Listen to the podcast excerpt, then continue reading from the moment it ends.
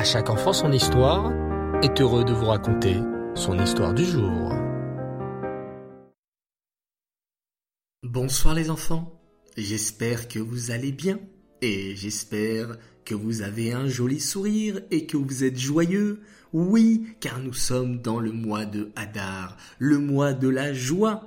Alors il faut être très très très joyeux. Et en plus cette année, il y a deux mois de Hadar, Hadar Aleph et à Darbet. Donc, il faut être deux fois plus joyeux. Écoutez maintenant cette histoire. Il était une fois, dans une petite ville de Russie, une pauvre femme juive. Cette femme était maman de plusieurs enfants et elle était très pauvre. Elle n'avait même pas assez d'argent pour acheter à manger à ses enfants. Désespérée, cette pauvre maman décida d'aller voir le grand sadique de l'époque, Le Malbim. « Bonjour, Rav » dit-elle en entrant dans la maison du Malbim. « Bonjour, madame » lui répondit le Malbim avec un gentil sourire. « Que puis-je faire pour vous ?»« Rav, je n'en peux plus. Je suis très pauvre et mes enfants ont très faim. » Le Malbim réfléchit très fort, puis d'une voix pleine de compassion, dit à cette pauvre maman « Dites-moi, madame, est-ce que vous savez faire quelque chose de particulier ?» La pauvre maman réfléchit, puis répondit d'une petite voix « Eh bien, je sais préparer de délicieux beignets. Toutes mes amies, lorsqu'ils en mangent, disent qu'ils ont un goût de paradis. » « Eh bien, c'est parfait. » Voilà ce que vous allez faire. Vous allez ouvrir un petit magasin de beignets. Vous allez préparer vos délicieux beignets et les vendre aux juifs de la ville.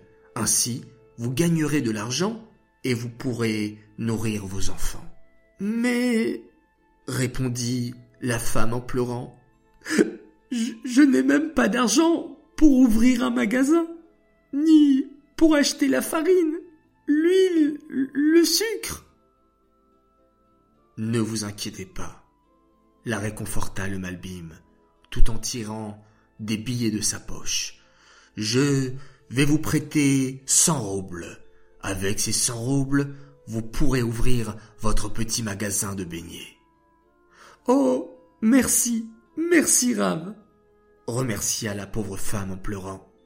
« Avec plaisir, » répondit le Malbim, « mais... pour que votre magasin réussisse et qu'il reçoive la bracha d'Hachem, il y a un grand secret à savoir. » « Et quel est ce secret, Rav ?» demanda la pauvre femme. « J'aimerais tellement que mon magasin soit béni par Hachem. »« Le secret pour avoir la bénédiction dans ses affaires, c'est d'être toujours joyeux. Lorsqu'on pleure, et lorsqu'on est triste, ça peut chasser la bénédiction. Il ne faut donc surtout pas pleurer ou avoir de larmes. Soyez toujours joyeuse et vous verrez que vos affaires réussiront. » Immédiatement, la pauvre maman ouvrit son petit magasin de beignets. Et bientôt, dans toute la ville, les gens se mirent à parler de ce magasin. « Tu as entendu ?» disaient les gens entre eux. « Il paraît qu'un nouveau magasin de beignets vient d'ouvrir. »« Oh oui !» s'exclamait un autre. « J'ai même entendu que le Malbim a aidé la boulangère à ouvrir ce magasin. »« Quoi ? Le célèbre Malbim ? Il faut que j'aille tout de suite dans ce magasin. »« Moi aussi, moi aussi. En plus, tous mes amis m'ont dit que les beignets de cette boulangère ont un goût de paradis. » Et très vite, les gens de la ville se mirent à affluer dans le magasin. La femme n'oubliait pas, bien sûr, les conseils du Malbim. Elle était toujours joyeuse et souriante. Petit à petit, son magasin devint connu dans toute la ville et les gens venaient par dizaines acheter ses succulents beignets. Et c'est ainsi que la pauvre femme put gagner de l'argent et nourrir honorablement ses enfants. Voilà, l'histoire se termine. J'aimerais dédicacer cette histoire pour l'anniversaire de Noah Levy qui fête ses six ans. Un grand Mazal Tov de la part de ton frère Nathanel et de ta sœur Odeya.